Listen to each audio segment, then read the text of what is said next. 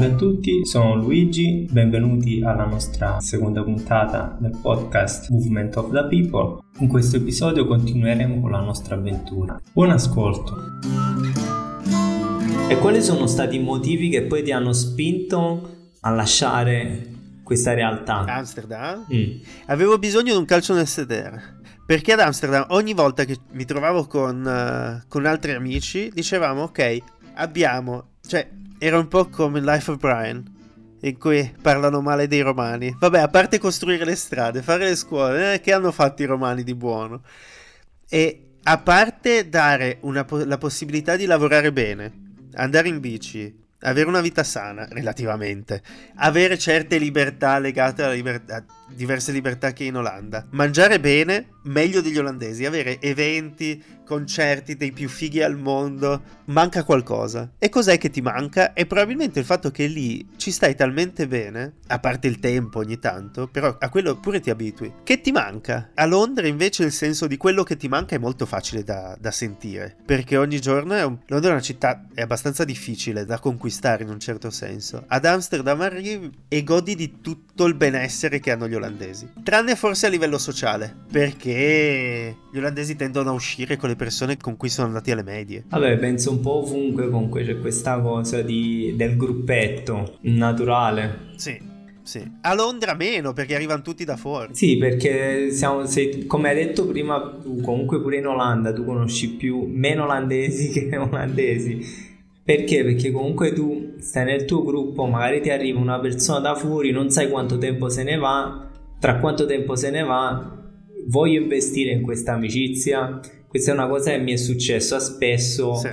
e non solo in Olanda, in tutti i posti dove ho vissuto ho notato questa cosa che magari che ne so l'australiano quando sta a Londra è il tuo migliore amico magari tu sei in Australia e l'australiano non ti caga neanche perché ha i suoi amici capito sì. e non vuole investire emotivamente certo. ora sto parlando dell'australiano come può essere il brasiliano come può essere lo spagnolo l'italiano è che sì. tu non vuoi investire emotivamente in un'amicizia che magari dopo un anno o due finisce lì. Mm-hmm. Purtroppo è la realtà dell'expat, diciamo, cioè noi viviamo con questa, questa spada di Damocle sopra le nostre teste, diciamo. Non so se anche noi ci comportiamo così, nel senso di dare meno attenzione a delle persone che poi sentiamo che dopo un po' se ne andranno.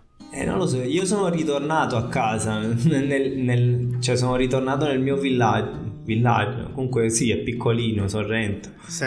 Eh, sono, sono, rientrato in alcuni gruppi dove, diciamo, erano amici del liceo pure. Però anche lì vedi che comunque ci sono de, delle dinamiche che sono cambiate oramai che ti vedono magari come una persona che sta qui qualche anno ed effettivamente dopo qualche anno me ne sono andato. Sì. Quindi non tutti hanno voluto investire emotiva, hanno voluto fare questo investimento emotivo e hanno detto sì vabbè bello, ci siamo rincontrati, ognuno se ne va per la sua vita diciamo.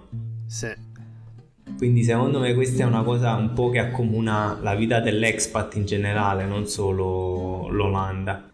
Alcuni che tornano in Italia poi perdono anche l'italiano. Sì, a me, a me dicevano sempre: Ma da dove vieni? Parli così bene l'italiano? Cioè, cazzo, io sono di qua. nato, sono nato e cresciuto qua, a piano di Sorrento, e, però pensavano che ero, non so, brasiliano. Anche perché poi arrivo, presento mia moglie brasiliana io so più scuro di lei, subito dicono, ah, pure tu sei brasiliano. Sì. Quindi sì, vabbè, l'italiano... Infatti io direi di scusarci con i nostri ascoltatori per il nostro italiano, gli strafalcioni che facciamo e faremo, però... Questa è la lingua con cui conviviamo. Capiteci, cioè tra me e Vince, tra noi due parliamo forse 7-8 lingue. cioè, non è che possiamo... Il nostro cervello ha un limite. E quindi cioè, tu te ne sei andato da, da, Amsterdam per ritornare al nostro tema principale, te ne sei andato, diciamo, il motivo che ti ha spinto è stato questo calcio in culo. Sì, totale, perché hai bisogno proprio di, un, di una sfida nuova. E Londra fai, cioè, quando ci arrivi, fai due passi in avanti e ne fai cinque indietro ogni giorno. Perché pensi di aver conosciuto delle persone, avere un lavoro nuovo eh? E il giorno dopo è tutto azzerrato, o al- almeno per me personalmente. È stata una situazione abbastanza traumatica. Eh, Londra è tosta, Londra è tosta. All'inizio, Londra è tostarella e poi non sai come orientarti, ti perdi, e il tempo fa schifo, diciamocelo, non conosci nessuno e le persone che conosci te potresti avere una, un'esperienza un po' difficile con loro e lì ti trovi veramente a terra. Personalmente non troppo, quindi vabbè, senza fare la drammatica. Il calcio nel sedere, l'ho, il calcio in culo l'ho avuto e devo dire mi ha aiutato un sacco. Perché dopo due anni, se fai solo due anni a Londra, mi dispiace. Cioè, è un peccato perché è proprio il momento in quello è il momento, o perlomeno per me, chiave in cui riesci finalmente ad avere la tua rete di persone. Le scorciatoie in centro, sai dove scendere in metro.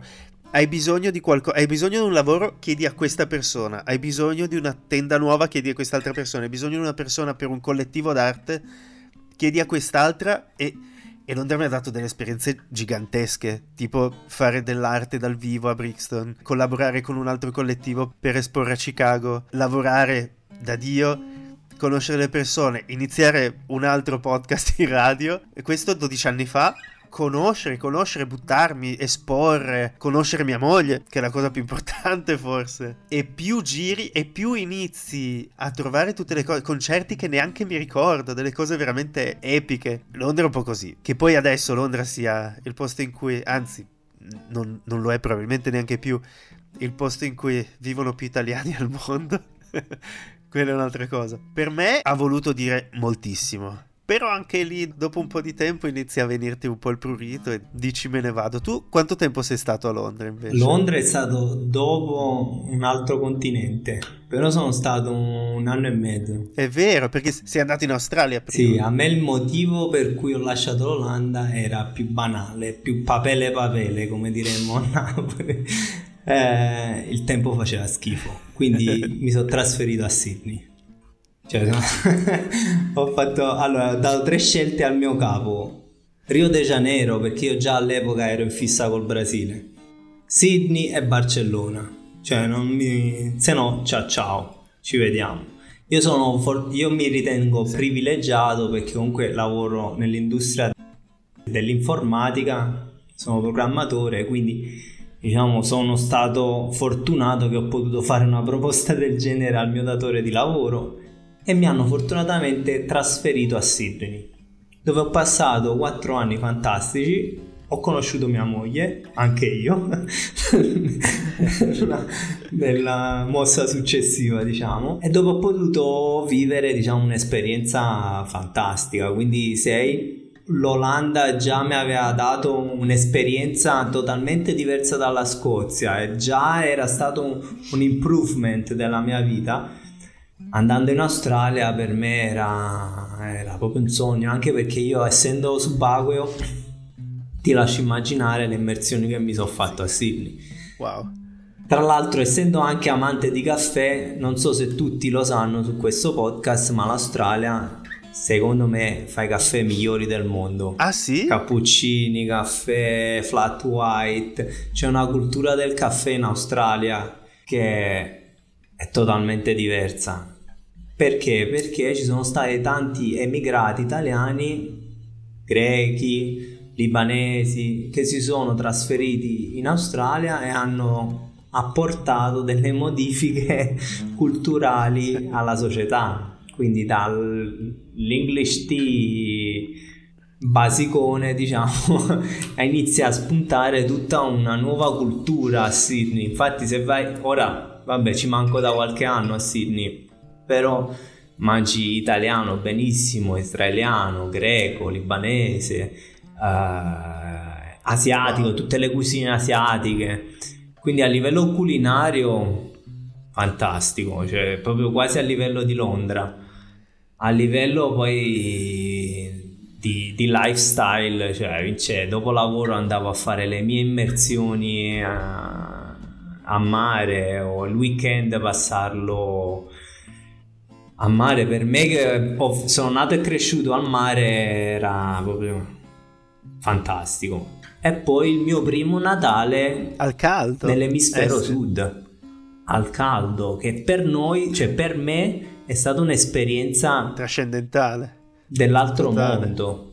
No, vabbè, fa un po' è diverso. Cioè, io preferisco il Natale tedesco, per sì. esempio. A me piace il mercatino di Natale, freddo, gelo e neve. Cioè, quello è il Natale.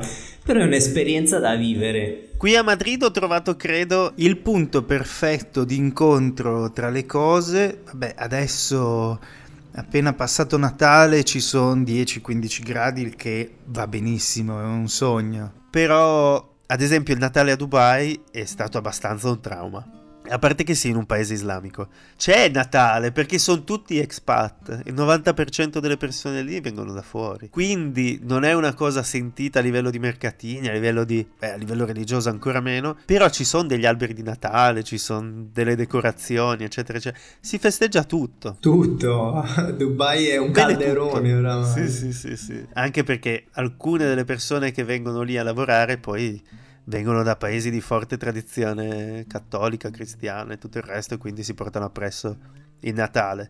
Quindi dopo Londra ti sei spostato? No, non sei andato a Dubai, sei andato direttamente a Dubai? A Dubai. Sì, sei anni a Londra. Sì, sei anni a Londra e a Londra il bello è che cambi quartiere praticamente come cambiare città. Quindi il prurito dei tre anni che ti fa cambiare un po' posto mi ha fatto appunto girando, cam- basta cambiare quartiere e- ed è come cambiare città. Poi cambi un po' il giro di amici. Avevo iniziato a lavorare anche un po' al mercato, al Borough Market, Portobello incontrando alcune delle persone più fighe dell'universo e poi soprattutto a Hackney che è un posto, un quartiere in cui se entri lì non hai bisogno di nient'altro in tutto il resto di Londra. Hai tutto a portata di mano ed è, ed è una delle, delle, realtà più dinamiche più interessanti che ci, siano, che ci siano in città. Però appunto lì un giorno mi ricordo esattamente un giorno probabilmente ad aprile e mi sono detto ma chi è che ha bisogno del sole alla fine? Cioè dopo quasi un anno in Scozia 3 ad Amsterdam, 6 a Londra, 10 anni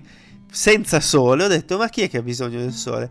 E in quel momento è arrivata mia moglie che dice, beh insomma, eh, non è che fa un po' freddo qua, non è che magari possiamo andare in un posto in cui c'è un po' più di sole. Ecco, un po' più di sole è diventato Dubai dove c'è un, un po' di sole che non se ne va mai dal cielo, in cui le temperature arrivano a 45 gradi e inizi ad avere un po' di difficoltà ad uscire di casa. Però ecco, da Londra ce ne siamo andati a Dubai. Quello è stato uno shock ancora più grosso perché ti trovi non solo il Natale, ma tutti i tuoi riferimenti culturali fanno un po' un salto per conto proprio.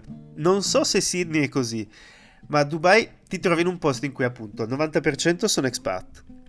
E se sei in Europa o se sei in un posto in cui bah, le basi sono più o meno le stesse. Dici sono programmatore, sono artista, sono... la gente ti riconosce, già immediatamente ti calcola. Lì ho avuto l'impressione come di dovermi ripresentare da capo. Dipingo, ah, ma dipingi i muri o dipingi... No, no, sono artista. Lavoro in pubblicità. Ah, ma pubblic... ah, sì, ma ho un amico. Ci sono un sacco di conversazioni che devi ricominciare da capo.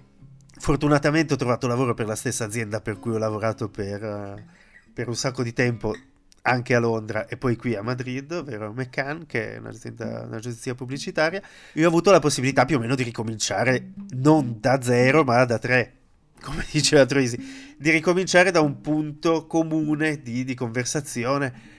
Poi a livello artistico anche ci sono delle realtà molto molto interessanti, però se a Londra potevo fare delle mostre per dare un po' di contesto, sono artista, sono pittore e mia moglie ha una rivista d'arte, quindi il mondo dell'arte mi interessa parecchio da vicino. Se a Londra potevo esporre, a Dubai il livello di confronto con gli artisti ha fatto le capriole, ha fatto i salti mortali, ha fatto veramente delle...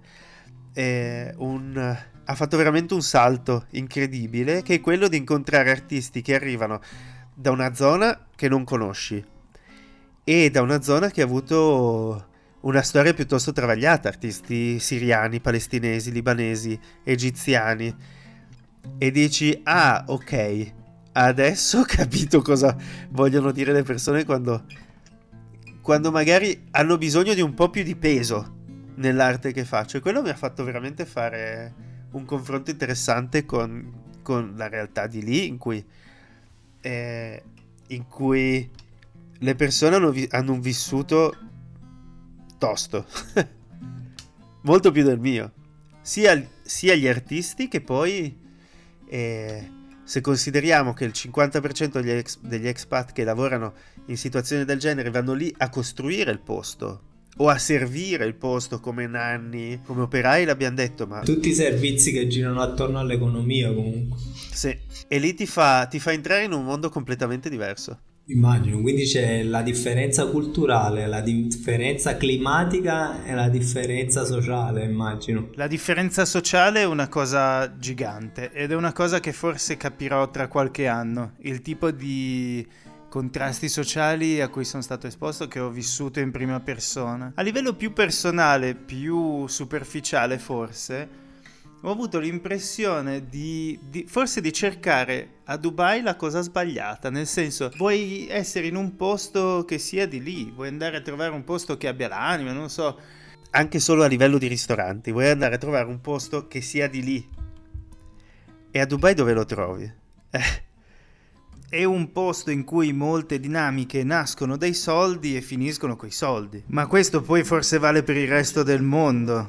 In realtà a Dubai ci sono un sacco di realtà piene di innovazioni, di cose interessanti e forse la sua realtà è quella di essere un posto nuovo, un posto in cui le relazioni, le dinamiche sono nuove, le, le inizi tu. Però allo stesso tempo a volte hai un po' l'idea che la vita non sia esattamente esattamente solamente la tua e che ci siano dinamiche più alte e non so come spiegare questo concetto, però avevo iniziato a fare il DJ in un ristorante italiano figo e mi sembrava di essere quello che dava, adesso senza tirarmela, però quello che dava un attimo l'anima al posto, o almeno un po' di... L'autenticità. L'autenticità, esatto. Cosa di cui non avevano bisogno perché dopo di dopo un po' di tempo mi hanno sostituito con uno che metteva di pause, ciao.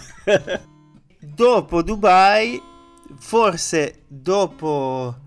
all'inizio è stato un trauma, eh? Perché non avevo lavoro. Però ti trovi in questa situazione di... Vai in piscina, vai al mare, vai al mall con questi mall esagerati, enormi, giganteschi, più grandi del mondo, con super lussuosi e hai, hai anche i soldi per, per, da spendere volendo, perché Dubai, insomma, lo stipendio va di conseguenza, però ti senti parte di una vita che forse non è proprio la tua. E quindi dopo, dopo un po', poi con problemi di salute a casa, in famiglia, te, te li senti il doppio quando il volo è di, è di 7 ore. Però ho iniziato a, a, decidere di prendere il toro per le corna e smettere di fumare, iniziare a correre. E quella è stata probabilmente la, scel- è stata probabilmente la scelta migliore che avessi potuto fare. Perché che potessi fare.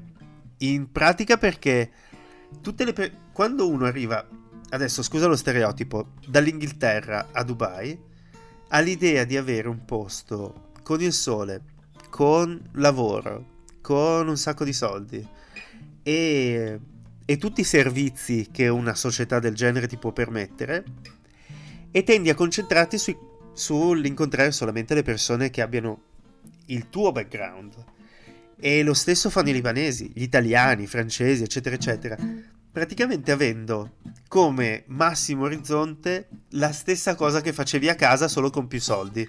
E con il mare, e con gli hotel fighi, e con la persona che ti, che ti agita la palma per farti vento.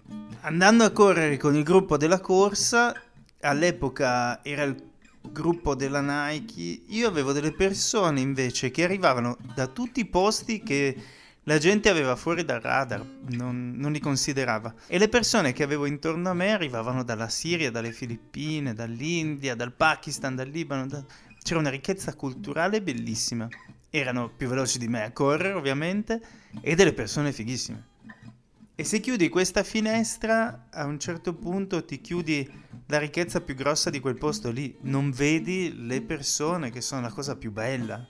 Dubai doveva essere forse il posto un hub, per dirla all'inglese, per il mondo occidentale e il mondo orientale. E la cosa più bella di questo hub per il mondo occidentale e orientale è la sua unione, è il mix. È una cosa bellissima. Adesso, dopo l'Expo, le due cose, è un posto che adoro e dove ho imparato un sacco di cose. Se partecipi alla parte di hub come incontro tra Oriente e Occidente è la cosa più bella. Quelli che arrivano dall'Europa a volte convivono solamente con la parte occidentale, mentre invece non si mischiano con la parte orientale di, dell'Asia Pacifico, che è la ricchezza del posto. Eh, penso, penso, che questo è un problema comune con altre città comunque internazionali, dove comunque tu rimani nel tuo, nella tua bubble, nella tua bolla, sì. diciamo, i tuoi co- co- co-workers, magari che ne so, eh, il tipo con cui ti fai la partitella di pallone o Oh, la partita di tennis eh, e poi finisce lì, cioè non è che ti integri più di tanto nel tessuto sociale, soprattutto in queste mega città un po' man-made. Sì, che sono fatte di cluster. Cioè di... Eh, e quindi oh. tu non hai proprio il modo perché ci sono delle barriere sociali fisiche a volte, nel senso tu vai in una zona della città che magari non è frequentata da un altro tipo di persone che comunque magari fa il caso tuo. Sì. E quindi sì. questa esperienza di Dubai poi ti ha portato a cambiare di nuovo. Dopo tre anni a Dubai abbiamo detto, beh, torniamo un po' più vicino. A casa no, perché ancora l'Italia forse non mi sentivo pronto. Forse adesso Aspetta, è, è interessante che chiami ancora a casa l'Italia. Perché a questo punto sono quanti anni? 15 anni che non, sì. non vivi più in Italia. Eh sì. Però la consideri ancora a casa. Ma c'è mia sorella, c'è mia madre. Direi di sì. Sì, sì, sì. Quando torno a casa è ancora lì. Beh, casa è qui a Madrid ovviamente, però è una casa semovente e in più anche Madrid non è il posto in cui forse vorrei stare per sempre.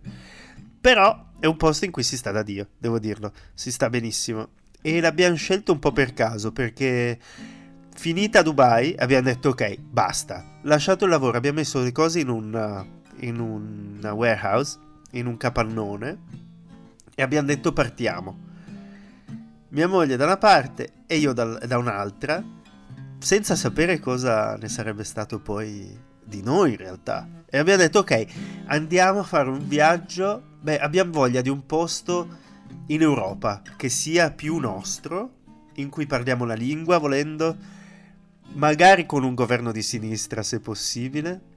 Vediamo. E quindi abbiamo fatto un viaggio a Barcellona, poi un po' in Andalusia, poi a Madrid, poi siamo andati a Lisbona, a Porto, poi di nuovo a Lisbona. E tra tutti i posti, Lisbona era ovviamente in testa perché ci avevo fatto, ho studiato portoghese, ho fatto l'Erasmus lì e mi è rimasta nel cuore. E poi le avevo chiesto ancora di sposarmi, cioè le avevo chiesto di sposarmi a, a Lisbona. Poi Barcellona, seconda perché Barcellona ha un bel movimento e Madrid è l'unico posto dove non c'è il mare. Che ci vai a fare a Madrid? Da dove mi arriva l'offerta di lavoro? A Madrid. E le ho detto che te ne... Però dal primo momento in cui abbiamo messo piede qui, ci siamo innamorati della città. E siamo andati in un ristorante e la signora, che era lo stesso che avevamo visitato ad agosto, tra l'altro Madrid non la sopportavamo perché ci eravamo venuti ad agosto, 42 gradi, la gente di malumore, la città vuota e tutto il resto.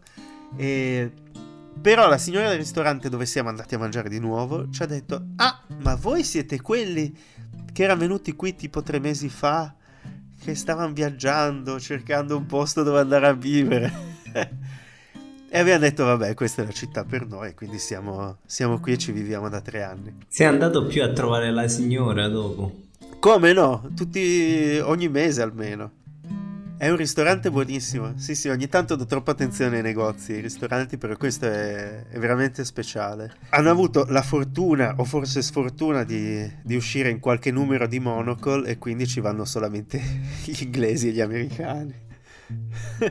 qualche spagnolo anche perché si mangia veramente bene. Se qualcuno di Madrid ci ascolta, è Celso Emanuele a Cueca ed è buonissimo. Madrid è un posto in cui, forse è il primo posto al mondo in cui non mi manca il mare Forse, ma forse come non mi mancava il sole a Londra. Non lo so, io ogni volta che ritorno a mare, io ce l'ho a due ore e mezza da qui il mare, eh? Sì. Che per me è una tragedia. È lunghissima. Lunghissimo, però vabbè, quando vado a mare in Brasile bellissimo, Il- l'acqua è sempre calda, eh, spiagge infinite con cascate che ti entrano nell'acqua perché comunque qua c'è una... Per arrivare a mare nella costa nord, diciamo, di San Paolo c'è una cordigliera Mhm. c'è una catena montuosa e quindi tutta l'acqua piovana poi scende a cascata nelle spiagge e quindi ti trovi la spiaggia con l'acqua salata e l'acqua dolce. Mamma mia. Il mare è caldo, tra l'altro differenza dall'Australia, in Brasile ti mettono il il tavolino con la birra a riva, del ma- a riva al mare. Che bellezza. In Australia tu non puoi bere, eh. non puoi bere sulle spiagge, solo nelle aree adibite. In Brasile ti vengono a portare la lattina di birra proprio sotto all'ombrellone e ti portano. In effetti non sono ambulanti, sono proprio quelli dei bar che vengono col se- c'è il servizio spiaggia Sì. e ti portano proprio la, la- la- la birra con il cooler sotto l'ombrellone. Che Spettacolo. meraviglia. E l'oceano è caldo? È caldo, è caldo quasi, quasi tutto l'anno qua. In Australia no, invece. No, in Australia un freddo cane ogni volta che vai a mare è esagerato. Cioè, a meno che non vai al nord dell'Australia, almeno a Sydney, Sì. l'acqua era quasi sempre fres- fresca, vai, non fredda, però è fresca, non è quel piacevole. Sì, sì. Cioè, qua quando vai in estate entri nell'acqua che sembra un brodo, come quasi il Mediterraneo. Quasi, la nostra acqua è più calda. Sì. Però l'oceano caldo è spettacolo, cioè tu entri, onde, co- e infatti ci sono più onde, però dipende pure dalla spiaggia che prendi. Sì. Musichetta, c'è sempre un po' di reggae in sottofondo, un po' di bossa nova. Comunque tutta una... no, non lo so, io sono forse di parte, a me il Brasile piace. E ti credo. E poi quando vado a mare, che è la cosa che mi piace di più, spettacolo. Ciò nonostante, piccola parentesi, l'entroterra brasiliano è a volte anche più bello del mare, della costa. Ci sono dei posti allucinanti con cascate, fiumi d'olio, acqua dolce. Cioè ci sono dei posti dove puoi bere l'acqua che esce dalla cascata. Sono veramente esagerati. Quindi ci sta un po' di tutto. E tra l'altro l'entroterra è molto meno conosciuto a livello tu- turistico. Sì. Quindi tipo se tu ti vai a fare un giro nell'entroterra ci trovi solo brasiliani. È Bellissimo. molto raro che trovi turisti non brasiliani. Tu ti senti metà brasiliano, cioè sembra che in Brasile ci stia parecchio bene tu. Sì, vabbè, no, io ho la mia identità comunque sempre molto radicata in me, cioè io sono italiano, però Sì. è, è un po' più complesso perché non è più quel sono italiano bianco e nero. Cioè, sì, sono italiano, però sono anche olandese, sono anche un po' scozzese, sono anche un po' australiano, sono anche un po' brasiliano, soprattutto perché oramai metà della, più della metà della mia famiglia è in pratica brasiliana. Sì. Quindi sì, cioè non so, ho la mia identità che comunque non cambia, cioè io sono comunque Luigi e mi sento italiano, ma non sono più quell'italiano di una volta, sono un, un italiano diverso. Mhm. Però non ho la presunzione di dire io sono metà brasiliano, perché comunque non lo sono, ci sono delle sfaccettature in ogni cultura che comunque non puoi assimilare in qualche anno di vita nel paese, ci devi vivere proprio per anni, anni, anni. Ah, ah. Quindi non ho questa presunzione di dire sono non Sì. metà, però sì, fa parte di me. Io invece prima avevo un problema di identità. Bah, adesso, senza fare la psicologia da poveri. Però avevo proprio un- una questione di... eh, Che italiano... Boh, sì, sono italiano, ma mi interessa relativamente. Volevo essere inglese, a un certo punto. Volevo essere olandese. Volevo essere... po- Volevo essere portoghese. E, e tutto questo mi è entrato dentro. Poi mi sono accorto di essere anche italiano, ma questo per me è arrivato dopo. Ed è, ed è una dinamica completamente diversa dalla tua, che magari a livello di identità non hai mai avuto un... cioè, non... Non so, io l'ho sentito come quasi un problema. Eh, una persona che emigra per tanti anni passa anche per fasi diverse. Immagino all'inizio abbiamo quella cosa, ah l'Italia che palle, ah non ritornerò mai più in Italia, odio tutti gli italiani, odio vabbè tra virgolette, tutto ciò Sì, che è sì, italiano e ti butti a capofitto su che ne so, non voglio avere amici italiani, voglio avere tutti amici stranieri, non voglio parlare in italiano solo con mia mamma quando la sento. Poi magari passi alla fase ah però un po' mi manca, quasi quasi ci faccio il pensiero di tornare. Poi magari ci torni e ci vivi un pochino sì. e ti risenti, perdi quelle cose che hai perso negli anni, quegli eventi culturali che anche non fanno più parte di te. Giusto? Sì, per me tra le due fasi ci sono passati 15 anni. Dalla fase di basta, non sono italiano, eccetera, eccetera, alla fase di vorrei tornare, volendo.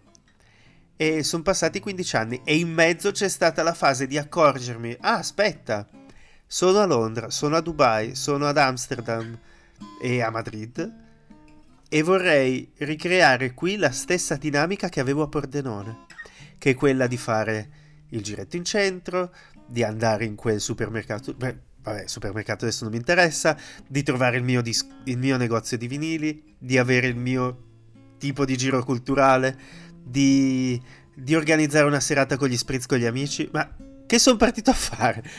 Se alla fine all'estero sto cercando esattamente la stessa cosa che avevo in Italia fino a 15 anni fa.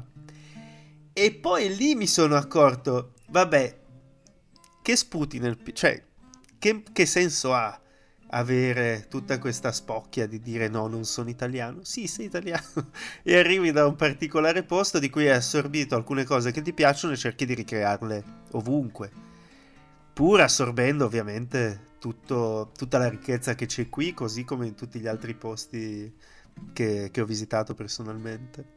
Però è interessante vedere come alla fine alcune persone si trovano, si trovano all'estero provando a replicare quella che era la, la, stessa dinamica che avevano in Italia o nel loro paese d'origine. E poi ognuno si avvicina alle altre persone in maniera diversa, anche a se stesso, no?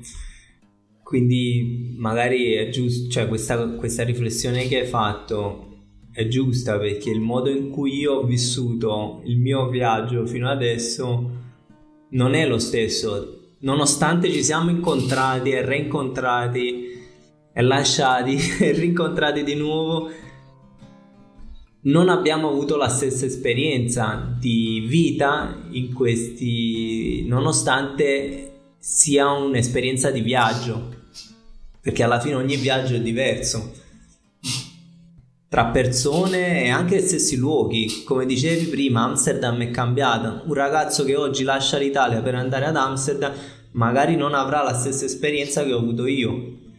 Nonostante sia programmatore, nonostante si trovi nella stessa, sai, nella stesso tipo di viaggio che ho fatto io. E probabilmente se dovessimo tornare nella stessa città adesso saremmo completamente diversi, con un'altra forza di carattere che arriva o con altri dubbi volendo, che arrivano da un'esperienza che ci ha fatto scoprire un milione di punti di vista in più.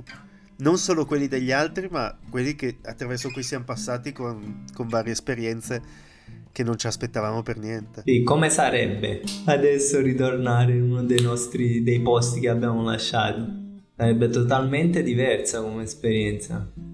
Non so, non me l'immagino. Io spesso ci ho pensato perché non ritorniamo lì, perché non ritorniamo là però non so per me io sono sempre alla ricerca della, del nuovo dello sconosciuto quindi se dovessi scegliere tra ritornare in una città dove già ho vissuto o andare in un'altra sceglierei un'altra. Questo direi questo è il motivo per cui non sono andato a vivere a Lisbona che per me era una città con troppe risposte è tutto perfetto. La lingua è perfetta, è la lingua più bella dell'universo, è il portoghese. No, la lingua più bella dell'universo è il portoghese brasiliano. Mi sa che hai ragione, mi sa che hai ragione, ma arrivo da, da, da degli studi lunghissimi. Il portoghese brasiliano è molto più musicale, molto più poetico. Ok, a Lisbona c'è la lingua più bella del mondo che è il portoghese, unendo il portoghese del Portogallo, quello del Brasile, quello dell'Angola, Mozambico, Guinea-Bissau e di tutti i paesi della Palop. E, è decadente al punto giusto. A livello culturale spinge tantissimo. C'è il mare, si sta, ci si sta da Dio, però ci sono già stato. Vorrei un posto nuovo. E quindi questo ci porta ad andare sempre avanti e probabilmente a cercare delle... Anche, anche cercare delle persone che abbiano, anche attraverso il podcast, spero, che abbiano questo, questo punto di vista o altri punti di vista da cui possiamo imparare di più. In questo sono curioso di ascoltare le persone e di scoprire di più tra, tra, tra le persone che, che conosciamo e le, loro, e le loro esperienze. E comunque non pensi anche che questo voler scoprire sempre qualcosa di nuovo è, un, è anche un'arma a doppio taglio, nel senso che nessuna città è il posto ideale. Io oramai sono arrivato a quella conclusione. Ogni posto ha dei lati positivi e dei lati negativi. Quindi la ricerca che magari facevo prima da giovane del posto ideale non sussiste più. Non c'è più quella cosa di voglio trovare la città ideale dove io mi, mi sento... No, non, per me non esiste più questa cosa perché ho visto talmente tanti posti belli, brutti e comunque che hanno varie sfaccettature che sono sicuro che non troverò mai quel posto perché non esiste. Quindi, sono, quindi ho smesso questa ricerca costante del paese migliore. Cioè, io guardavo ogni volta prima di trasferirmi in un nuovo locale, in un nuovo posto, facevo andavo a vedere liste di dove si vive meglio uh, nel mondo, eccetera, eccetera. Cioè, sono arrivato a un certo punto, ma me ne vado a Vienna perché stava al numero uno in Europa. E cioè, no, ma io a Vienna che già fa? Scusatemi il... l'espressione colorita però no, basta, cioè non, non, posso seguire questo tipo di ideale perché è irraggiungibile alla fine. Sono totalmente d'accordo. Io ho avuto l'impressione quando ero a... Prima ho citato Lisbona come città perfetta, ideale, bellissima, eccetera, eccetera. Ma quando ero lì, durante l'Erasmus, che ti fa sembrare tutto perfetto, io avevo pensato, questo non è un posto perfetto. Quindi so già in anticipo che diventerò ossessionato con Lisbona. Romperò le scatole a tutti per Lisbona, per il Portogallo, il portoghese, tutto qua, il Pessoa. Però anche qui non è il posto perfetto. L'avevo, forse l'avevo capito già prima e questo mi ha spinto poi a cercare delle cose nuove.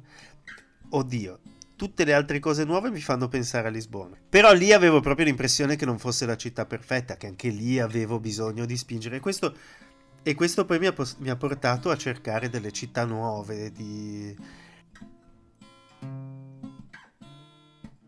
Bisogna andare avanti per, per cercare delle cose, per, per, espandere, per allargare, per, per fare delle esperienze completamente nuove, no?